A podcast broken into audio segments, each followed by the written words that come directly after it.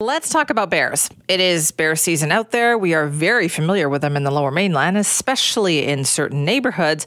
We already have too much of a problem with bears becoming habituated to humans. But you know, mostly when we talk about that, that's black bears, right? What about grizzlies? Well, we tend to think of grizzlies as scary, as territorial killers, as something to really be afraid of. So, why then is Parks Canada hiring Indigenous wildlife guardians to teach people that grizzly bears are not necessarily what we think they are?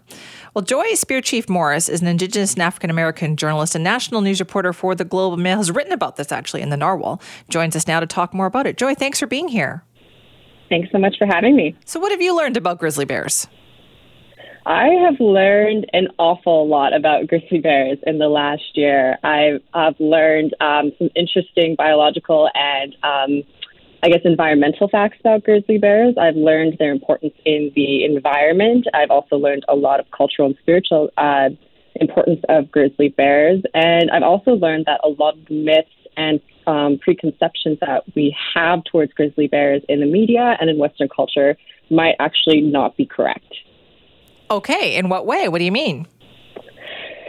So, from the many people that I talked to, there is this conception that, you know, grizzly bears are these, you know, big territorial man eaters. You know, we see it in movies and on television all the time. You know, we had, there was just Cocaine Bear that came out. We also, um, the Revenant has that big famous scene of Leonardo DiCaprio being, you know, mauled by an angry grizzly bear in the woods, but from the biologists and the um, grizzly bear conservationists and the experts that I talked to, a lot of that is actually not true. So grizzly bears um, evolved to be on the prairies um, here in Canada, out in open spaces. That's their biology, and because of um, colonialism and settlers, they were pushed into the woods. And one of the biologists I talked to says that this goes all the way back to you know like Lewis and Clark days where um, settlers were coming with guns and they were finding grizzly bears and hunting them and they were shooting at them.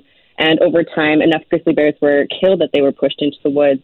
And this negative stereotype of people equals guns started to be reinforced with bears and with people. And so, you know, you sh- you shoot at bears, bears are going to start attacking you, and it created this negative relationship, and it also created this negative storytelling that we've told over over years and years that if you run into a grizzly bear, it's going to attack you.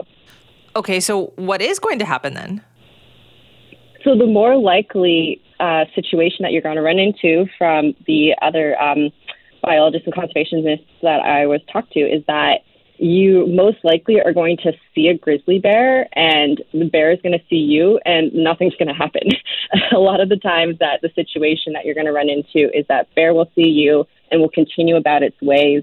Um, a lot of the situations where we see people getting into more aggressive encounters with bears are usually um, related to, you know, people leaving food out on campgrounds or you know, there's people with dogs that are off leash is a big one. Dogs scare bears, and bears will then become, you know, aggressive towards a dog. That's another one. Or it may just be um, a moment of surprise. The actual statistics of people being attacked by bears are actually a lot lower. A lot more grizzly bears are actually killed by people than the other way around.